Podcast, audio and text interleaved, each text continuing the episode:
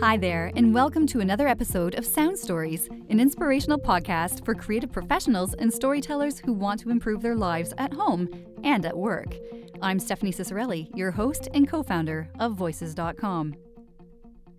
Storytellers are used to working under constraints, whether that means tight deadlines or within the narrative parameters set by your characters.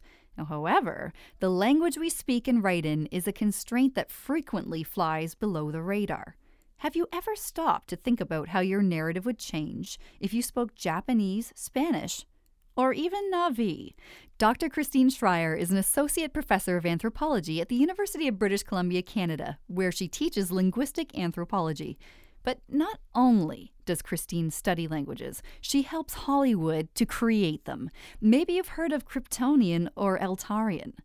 Today, she joins us to discuss the rich storytelling that's unlocked through constructed languages or conlanging. Welcome to the show. Thank you. Such a pleasure to have you on, Christine. I, I, first heard about you through an article in the Alumni Gazette through Western University, um, and to see it coming full circle here to have this this wonderful conversation two years later is is just a real treat for me. So I'd like to ask you about some serious serious items, like a PhD, for instance. Um, so, what is it about linguistic anthropology that piques your curiosity and passion? I really love linguistic anthropology because I, I, love anthropology as a whole because we get to learn about people from all across space and what people are doing in the world and how somebody in Papua New Guinea, for example, is living their life versus how we're living our lives in Canada. And for me, the linguistic piece of it was always the most interesting because you can learn so much through how people speak and the words that they use, or um, the kinship system and the terminology in that, or how they talk about the land. And so it just is a different way, a window into the society and the social structures. And it's the most interesting piece, in my opinion. Wow. Well, language means a lot to people. And certainly, you know, we have like a heart language, maybe language we're brought up with and so on. But, but the work that you do is in like this world of of constructed languages. So I just want to touch on that. Um, now, how did you first become involved in constructing languages? Uh, and as you say, uh, conlanging, I think, is another term for that. That's right. Yeah, conlanging was put into the Oxford Dictionary in 2010, so it's fun that other people are now embracing it. Um, so I first started getting interested in conlanging uh, teaching my classes actually at the University of British Columbia, Okanagan.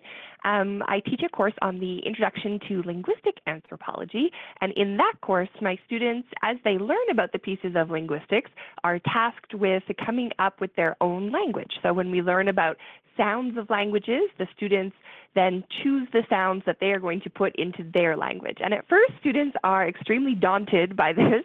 Um, and then as they get along in the course, they realize how fun it actually is. And I get numerous, numerous comments talking about why that was their favorite piece of the course because they got to apply what they were learning every um, couple weeks and uh, they get to make gestures and um, borrow words from other groups. And it's a really fun project. So that's when I first started getting involved in constructed languages. And then early on when I was teaching the course, there was a news article that came out about Navi, which is the language that is spoken in Avatar. And I shared that with the students and said, look, somebody has made a language for these movies and they've been doing that for years. Klingon has been in Star Trek. So if you if they can do it for Hollywood, you guys can do it for this class. Um, and then after that, I went to Papua New Guinea, where I do some of my research, and I learned a new language there called Pidgin. So conlangs are also new languages, and so I was interested in the different types of new languages in the world. And then I taught a course um, more focused on conlangs and new languages. So it was called Pidgins, Creoles, and Created Languages in the fall of 2010. And then things just kind of spiraled from there. Wow. In Papua New Guinea, uh, correct me if I'm wrong, but they have north of 30 different languages spoken in that small part of the world? Actually, Papua New Guinea is the country with the most languages in the world, and there are approximately 860 languages spoken in Papua New Guinea. Whoa! I totally stand corrected. Okay, so that, because I knew it was high. Maybe maybe in certain areas it's like thirty here, but, yeah. but all all said when all said and done, that oh my gosh, over eight hundred languages in one part of the world there. Yeah, most diverse linguistically in the world. That's awesome. Mm-hmm. Um, as you were saying, there's various languages that are created, like Klingon from Star Trek, as you mentioned. And I'm just, you know, thinking back to like Tolkien's Lord of the Rings, where you have Elvish and and other variety of languages. And people really just love to do this, maybe as a hobby or or even, um, you know, as a, a career move. And certainly, you've been able to employ your linguistic skills that way too. So, uh, your students, um, I hope they're part of that Facebook group because I know I'm in it. Constructed language. I don't make them up, but but I wanted to learn more, and certainly uh, I have learned a lot because of the work that you've done. So, um, how do people even begin a process like a constructed language? You know, how how do you make a fictional language? Well, I try to in my courses, students start with sounds, and I, I want them to realize that they actually can't just start with sounds because sounds are the building blocks of language, and then you put sounds into words. But you really need to know who is going to be speaking this language, and I want them to realize that. So I never tell them that, but they figure it out pretty quickly when they get to putting the sounds together to make words, and they're like, well, what words do we need? What, what are these people doing? Like, where do they live? And so you really need to think about the people and the world that you're building, or maybe it's just a secret language for a society that you're already a part of, right? Maybe it's your friends want to have a secret language, or maybe it's you're writing a novel and you want to have an alien race that speaks differently, and so maybe they have different vocal cords or their mouths are shaped differently and they can't make all of the sounds. So right away, that's going to impact um, the sounds you choose and the types of words you're going to develop. So really thinking about who will speak this language and why am I making it is the first step for any conlanger. Wow. Okay. So it, it does start then with the people group that will be speaking it. So it's not like the language. Yeah, people group or mm-hmm. animal group or yeah, anthropomorphic group. Yeah. Sure. Yeah, because that was one of my questions for for later on, and maybe we will touch back on this again. But it's like, what comes first? You know, it's like the chicken and the egg. Is it the language or is it the people who speak it? So right. that's fairly insightful. Yeah. Um, Tolkien was really interesting because he was so interested in what he called the sound aesthetic. And so for him, I think he did focus more on the sounds and then who could match his sounds because he made his languages and then wrote his books. So for him, the world of the Lord of the Rings and The Hobbit came because he needed a place to put his languages. uh, a lot of people don't know that actually, but it was his first passion was always the languages, and then the books came later. Yeah, well, he's a he was a great professor. I mean, I didn't study with him all clearly, but uh, I've been outside yeah. of Merton College, and um, you know, I've been to oh. Oxford, and you know, love uh, C.S. Lewis and and Tolkien and and uh, the whole gang there, and just you know, it, sometimes you create something, and then you need to find a place for it to live, which is interesting. That's one take but you're saying that generally, you know, you, you would typically start with your characters and, and who you think will be speaking this language, and then you construct a language around those people. And certainly that's that's kind of what you did when, when you were tasked with working with this the Superman franchise. So, mm-hmm. um, you know, as you're creating these words, now, are you thinking, Christine, about representing a single object, or are you trying to capture a whole sentiment? Because you know we've spent some time looking up several words that can't be translated to English. We had a good laugh about that. So, you know, I think one of them I can't remember. It's it's a Japanese term, but it means to to look worse after having just had a haircut. Like there's a word for that, like, but it's kind of like, oh my gosh, like sometimes you can incorporate. We're gonna have to send that to you guys, put in the show notes. Um, but literally, like you know, one word could have five or six or seven seven different words within it or, right. or just kind of uh, represent a concept or, you know, a feeling or sentiment or, or something that has happened. Um, but uh, aside from that, you know, it seems that other cultures have a gift for using the one word to encapsulate the whole feeling. Uh, mm-hmm. Have you mm-hmm. found this to be the case when you're writing uh, for languages? I have done that a bit. It's a little harder for the work that I'm doing. Like I know other people who are making languages and who do put really intricate concepts into one single word. Um, but for my work, it's a little bit harder to do because I'm tasked with translating so often. And so I'm given a sentence um, like the four moons of Yuda protect him or whatever it is. And then it's hard to come up with something that means more like the, I guess in that case we did. So like the word for moon also meant um, I think it was serenity. There was another meaning to moon. Mm-hmm. It's been a little while since I looked at that one. I've been working on other movie projects, um, so it's that's Kryptonian. But sometimes what's really interesting is um, back formations that you make. So if uh, you forget something, like I actually had two different words for thanking people in Kryptonian, and one was because I actually forgot. And then I had to come up with a reason why there were two that I had made. So one was to thank regular people, and one was to thank the gods. And so sometimes you have these things where you're like, oh, well, I kind of goofed that up, but it's no, it's not really a goof up. I think I'll run with that. That's a really cool idea. So I've had things like that happen. Um, but I know in other people who are making their own languages, they definitely want to embrace these intricate concepts. And even the languages the real natural languages, I shouldn't say real because conlangs are real too, but the natural languages I've worked with have these concepts that are bigger and hard to translate with just one word in English. They're more sentences or whatever they are. No, that's awesome. So, for those of us who are creating projects that are being used around the world, and I know we've mentioned a number of different countries as we've been speaking, um, you know, uh, what does someone have to be aware of when it comes to how the messages can change? So, like, you know, or be altered because they're being localized or translated. You've just mentioned translation here, but just thinking about everyone who's listening, because I know we have listeners as far away as the Emirates. Like this podcast is reaching a lot of different ears in different uh, places and time zones. What does someone need to be aware of when they are uh, going to share a message that may be heard in multiple places, and, and how should that message uh, be changed or localized depending on the audience? Yeah, I think one of the things to think about is that often translations aren't word for word. So even if you have a sentence in English that's eight sentences, it may end up being four words, and not to be alarmed by that because that will still capture the meaning of it, right? And sometimes the meaning will shift slightly because of the cultural connections that are from a different culture, or um, there might be different words for different types of things that don't mean exactly the same thing.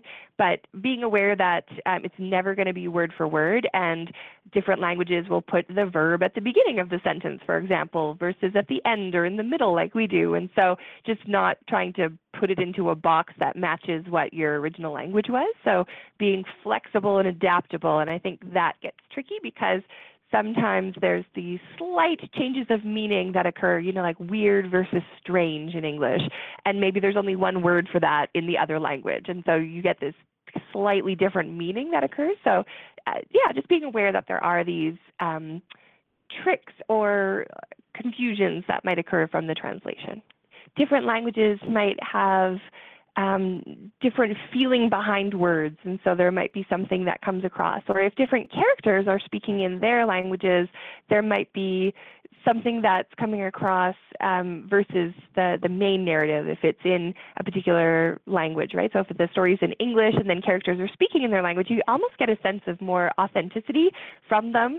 Um, I know a lot of people have that critique of movies that you know it's a russian movie and they're all speaking english or it's an alien movie and they're all speaking english. So why are we always always speaking english? And so adding that can give us a sense of authenticity to the story. Yeah i'm just thinking about how all romans were british and yeah big dog a know. lot of villains are british absolutely. Yeah i don't know like yeah that's interesting. Yeah just adding that extra character to it right? A different layer to that character. And so you know, knowing more about that accent and um, you, know, if you're playing someone from the South, what do you do to your vowels and, and what do you change, even for different accents? Or if you're British, and what do you do with dropping your R's? And thinking about that so that you yourself as an actor, if you're playing that person, will start feeling more like that person, I think, right? It's going to help you get into that worldview and that mindset of the individual. Right. So um, obviously there are little little quirks here and there where a word might, you know, mean something slightly different depending on maybe even the intonation. Like we know in different languages, in the Asian languages, and particularly eh, depending on how someone says a word, it could be, you know, completely different depending on their tone of voice, right? So, um, you know, that leads me into the question of just wondering um, is there a universal element to all languages? Like, uh, you know, are there nuances or practices that are distinctly human and not just tied to one region or people group? Um, there are things that people call universals of language.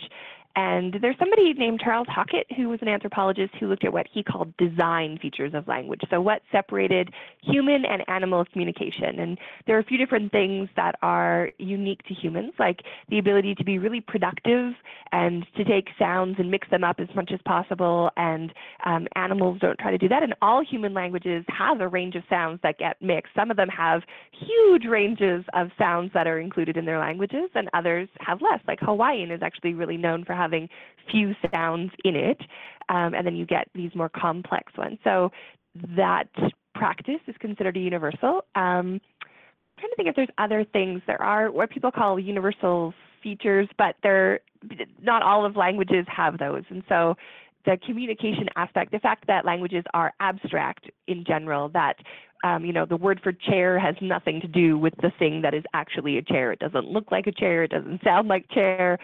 Um, so that abstractness of language is generally universal. Although we do get things like onomatopoeia, where we have words that sound like the sounds they are, like splish and splash and buzz and stuff like that. Um, and almost every language will have those as well. It's just um, interesting trying to find them. Uh, I just found I was working with another language here in British Columbia called Secwepemctsín, which is also known as Shuswap, and I was uh, looking for onomatopoeia in their words, and the word for sneeze in that language is apsa, which sounds to me like achoo, like it sounds like oh, a sneeze. Oh, that's perfect. Yeah, which we don't like. Sneeze doesn't really sound like sneeze in English, but other languages will have different types of onomatopoeia. So it's really interesting. Wow. Uh, now, you've done a lot of work in Papua New Guinea, and, and you did reference that earlier. So, can you tell us a bit about the work that you're doing there? Sure. Um, so, the project that I'm working on there is with a group of speakers called um, the Kala language. They are uh, the language is spoken in six different villages in the Morobe province of Papua New Guinea. Uh, they're coastal people. And there are four different dialects of those six villages. So the three southern villages speak one dialect, and then each of the northern villages speak a different dialect. So, for example, the word for turtles in the southern villages is do. In one of the northern villages, it's zo. In the next one, it's za. And then in the next one, it's sa. So things change as you move across from south to north. And it's not that far. It's about mm, it, about two hours by boat, motorboat, um, between them. And so the, originally in 2010, I went with my colleague John Wagner and a student of mine, Kara DeVolder, and the project was to help develop an alphabet for the language so that the people could teach it in their elementary schools. Papua New Guinea at the time had a policy that all of their indigenous mother tongues could be taught in school for the first three years and then bridge into English because studies have shown if you go to school in your mother tongue, you will do better later on when you transition to another language. Unfortunately, that policy has changed. We did end up making an alphabet. The committee um, chose the symbols, so I suggested ideas for how to represent their sounds based on the Roman alphabet, that, similar to the English alphabet, with some adaptations. Um, and then they chose which ones they wanted to use, and then we made a dictionary after that. So this time when we were there, uh, we were documenting environmental knowledge more explicitly, particularly the marine environment. So words for the ocean and all of the pieces of the ocean and the things that live in the ocean, as well as their rivers in their territory. And we're developing an environmental encyclopedia, which will be in Kala, their language, as well as English, and an expanded dictionary, because the one we made in 2012 was quite small, as well as a new sketch grammar for people to help them understand the structure of the language um, part of what we've been doing this last time too, in 2006, my colleague John Wagner did a study of looking at how much language shift had occurred from the Pakala language to Tok Pisin, and then we were doing a follow-up study of that 10 years later. So we were asking all the villages, like, do the children still speak Kala here, or are they speaking more Pidgin? And some of them had already been speaking Pidgin, and how much more has come in since then, and which generations are now almost fully in Pidgin versus in Kala. And so that was a, a, big focus of our project as well. And so absolutely looking at language revitalization and language maintenance is a major part of my work. And um, part of why I find conlanging is really interesting is because when I was working with the Navi speakers, I did a study of um, Navi speakers in 2011, and those were the people who are learning the language from Avatar. And I asked them about why they were learning Navi. I just was really curious about that because there had been media stories reporting that thousands of people were learning Navi in a very quick period of time. And I kept wondering, well, if they can learn Navi so quickly, how are they doing it, and why are they doing that instead of looking at these languages that are endangered? And I got all of these replies that the community was so welcoming and it was an online community. And so I got really interested interested in how these online fandoms could be models for endangered language communities. And a lot of my work has focused on that since that time.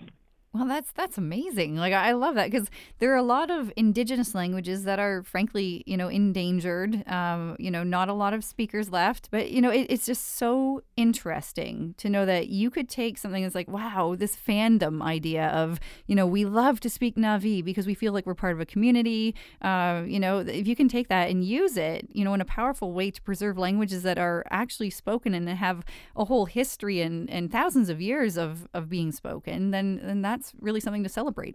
Yeah, so I also work with endangered language communities in Canada. I were uh, for my PhD, I worked with the Cree community in northern Alberta, um, the Loon River Cree, and I've also worked with the Taku River Tlingit.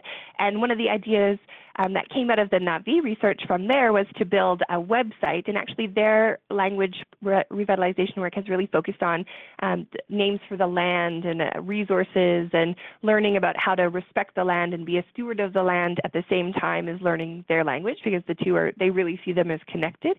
And so we developed this Taku River Tlingit place names website, and you can find it by Googling that. And um, you can go and it's a website and you can read stories from elders and you can click on a map and see different names of places that are in Tlingit and then um, what is found there in terms of like can you get moose there or fish? And it was tied for my PhD work I actually helped develop a Tlingit language board game and then this website has kind of developed from that and so you can use it as a tool to play the board game. Uh, so that's another piece of what i've been working on and it's the we kind of set up the forums and the way that the website worked very similar to how the learn navi website had been set up as well that's amazing. So, um, we've mentioned different cultures and, and times and places and language and, and how it all fits together. But if you were trying to create a language for a certain time and place, what would you need to be aware of when structuring that language so that it comes across as authentic in its environment and believable? I guess what the words would be at the time, right? So if you're trying to do something that's from early history, there's probably not going to be words for computers or cars or thinking about those types of things, right? One of the things that people often think about as well and, and this is something that people really like to play with, especially those people who are developing conlangs for themselves and for purposes. They, they like to push the boundaries of what language can do. So there are people who will make languages without verbs, um, right? So you can be experimental, or maybe there's no adjectives, or there's no way to add emphasis. Being aware of the diversity of how language works in general um, getting a little bit of a background on types of languages or learning about different languages will help you figure out what is the best one for this particular space and time. And so one of the things that I did for Kryptonian was um, I, I first heard the story when I first went to set and met with the production designer, Alex McDowell. He told me the story of the Man of Steel remake of they were doing of Superman. And he talked about how Krypton was going to explode and they had been very selfish and all the resources were depleted. And so I took that into consideration when I was thinking about the sentence structure, actually. So they had been very selfish and they were very me, me, me centric. And so I put the subject first. Um, and then they'd also had this long association with their objects. They wrote everything. There was writing all over the set of Man of Steel, and so they would write the history of who had owned robots and the history of the people all over things. And so the objects came next, and then the verb uh, as compared to English, which goes subject, verb, object. So I kind of rearranged the sentence structure based on this idea of what the culture was like at the time. So considering those types of things will help add emphasis or change the way you think about um, the language and the people who are speaking it. So the words often come before the the language as a whole. I think, and you've kind of emphasized that too. But it really depends on the culture of those characters. And as you said, if if the um, general consensus among these individuals is that they are gruff people, or that they're really you know short or uh, short tempered, I should say, just like, you know, then their language will reflect that, the way that they speak and how they engage with others and, and the uh, briskness uh, of the words perhaps will, will reflect that too. And that's really interesting one of the things that um, Klingon is kind of seen as the most uh, wonderful example of this in pop culture because it's been around for so long. And, and the Klingon culture is so gruff and aggressive, and the language really emphasizes that. Marc Okrand used um, you know, sounds from the back of the throat to make it sound harsher, and he changed the sentence structure. So it's something that is extremely rare in human languages. The objects come first, which hardly ever happens. David Peterson has done this with Game of Thrones with the Dothraki language as well. The types of sounds and the, the words and the construction of it make it also fit that culture very well. Mm-hmm. And I even just even accents. I'm just thinking to uh, you know the UK and the very lilting, lovely sort of like I can only imagine that, that that totally influenced Tolkien. It must have like just the way that the Elvish language comes across, and and uh, you you really do take into account just you know the the attributes of the people, even their climate, right? Um, where they are and in, in their history and, and their approach, their general view of, of how life is. So that's really fascinating. But uh, um, I understand that, you know, your work, obviously, as we've been talking, is taking you to Hollywood and, you know, Kryptonian being one of those languages. And uh, you're working on more projects, no doubt. I don't know if you have a non disclosure agreement or anything, so maybe we can't go into those. well, one of them has already come out, so I can talk about that one. Uh, I was also recently Power Rangers just came out um, Saban's Power Rangers. And so there's, I don't know if you've seen it, but there's uh, the beginning scene has an alien language in it. Um, and then in the middle, so the Power Rangers are aliens. They're from a world called Eltar, and so I developed the Eltarian language for the Power Rangers movie, actually. So I got to work with Bryan Cranston and Elizabeth Banks, teaching them the language so that they could uh, have it on screen. So Bryan Cranston was Zordon, uh, who's the the ranger who um, is uh, seen in the beginning of the movie, and then he's in the wall directing the new Power Rangers. And then Elizabeth Banks is Rita Repulsa; she's the villain. So they both had to learn a little bit of Eltarian for the movie. So when you are creating a language for an environment like film, that is obviously there's going to be so many people watching, like millions upon millions of viewers. Is there anything special that you take into account when you create a language for film? Definitely. So one of the things is um, the sounds that are included. And so for Kryptonian, I actually looked at what was available.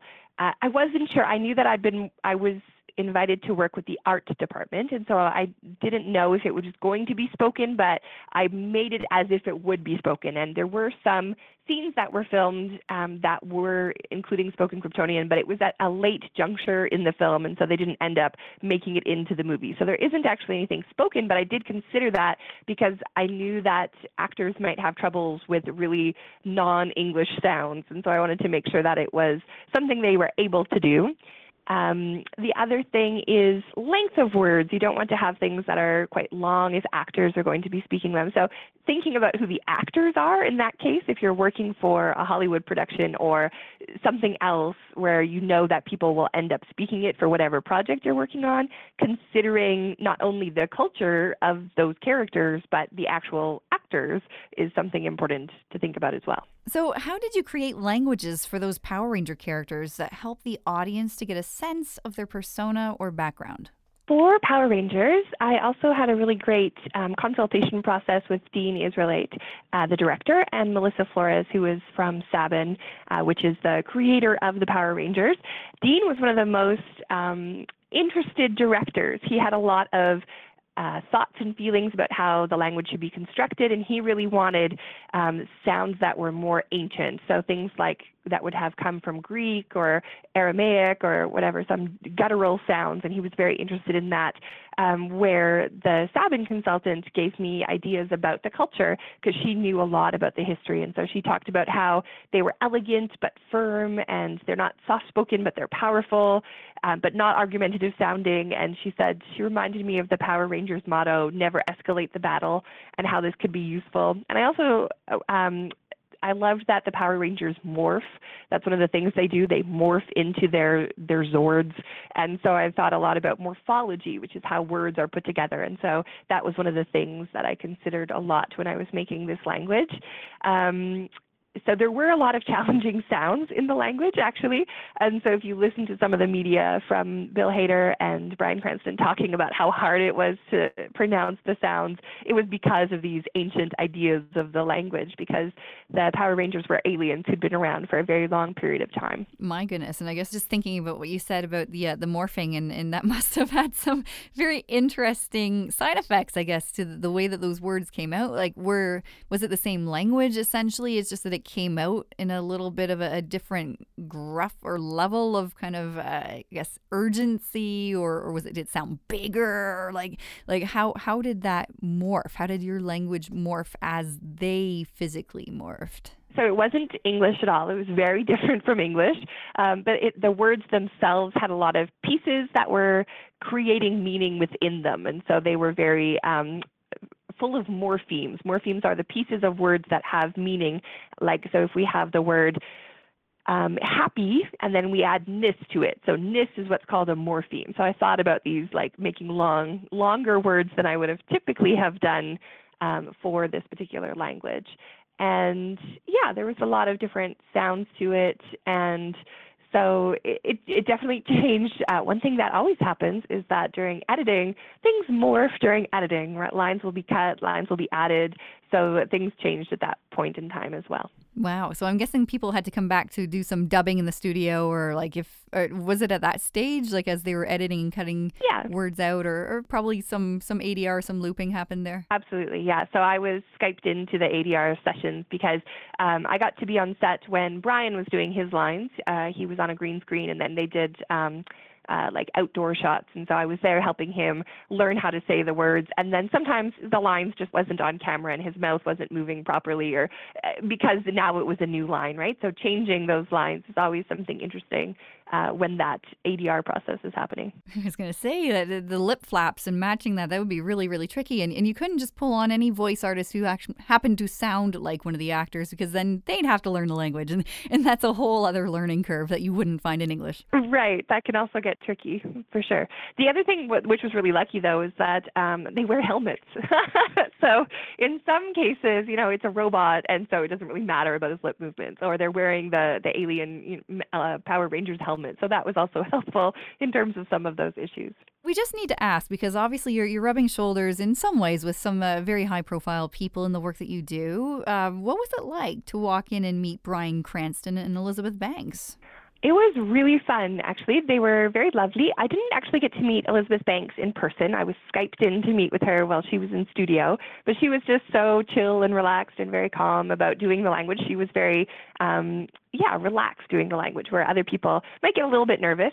Bryan was really funny and he's such a down to earth guy and it was great meeting him. And at one point they were asking him, Do you mind if Christine comes to tell you the line? And he said, No, if Christine could stand right there where I'm directing my lines, that would be very helpful.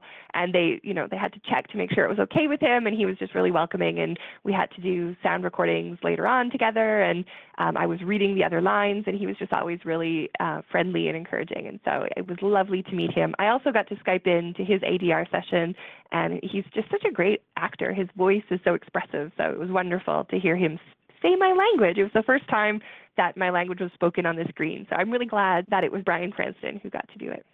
That's fantastic. And and I'm just thinking back to you did obviously the work on, on Superman and Kryptonian and and there were some very high profile actors there too. And and of course Russell Crowe immediately comes to mind. So what was your level of involvement with these actors? Were you tasked with teaching them and if so, how did you go about doing that?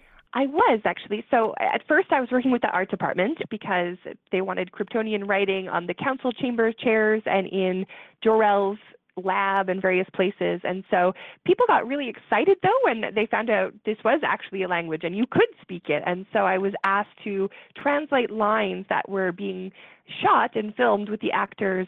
And I would do that by making an audio recording and then sending that to them and then being on standby with my cell phone in case Russell Crowe had an emergency on set trying to say whatever line it was.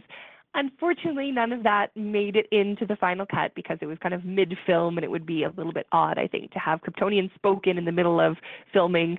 Uh, so I didn't get to hear Kryptonian spoken in that film, which is why I was very excited to have Eltarian spoken in Power Rangers. Wow. Imagine being on call for Russell Crowe. Not many of us can say that we've ever been on call for Russell Crowe.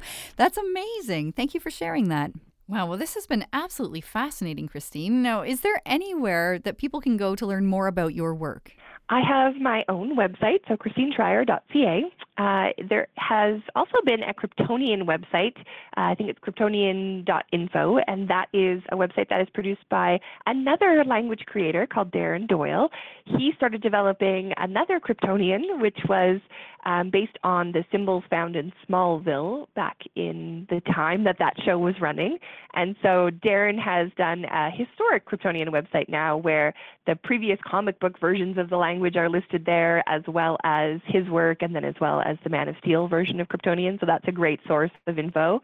Um, otherwise, there are a few videos around where I talk about Kryptonian. Uh, there's not much out there on Eltarian from Power Rangers yet. It came out at the end of March, and then I ran away to New Guinea. So um, perhaps there will be more in the future. Where can um, some of our, our, producers and writers and anyone who's listening here who wants to make a constructed language, where is the place that they should go to get kind of the the uh, kind of outline or, or guideline, if you will, for how they should go about creating their own language? That's a great question, and there are a few different resources that are available.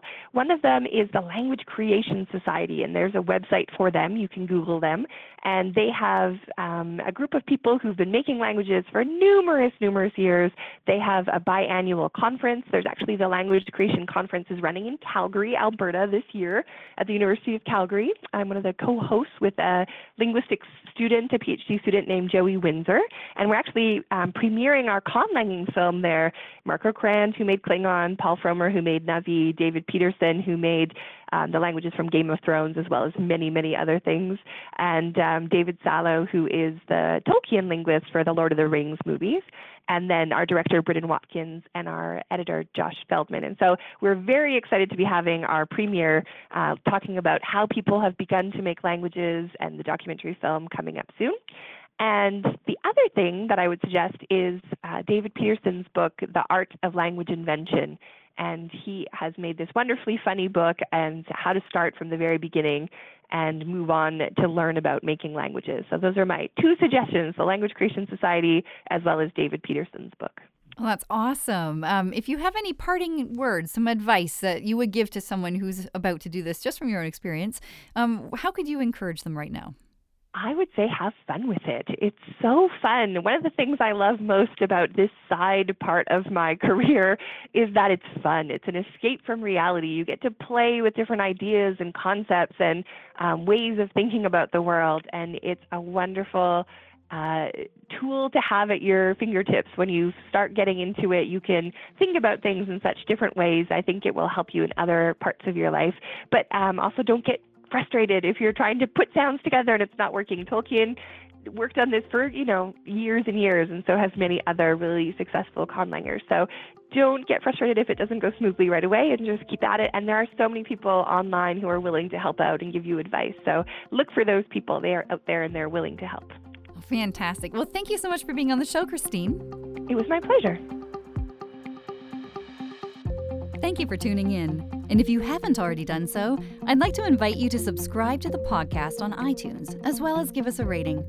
We love hearing from you and gathering your feedback. Once again, I'm your host, Stephanie Ciccarelli, and I hope you can join us for our next Sound Stories podcast.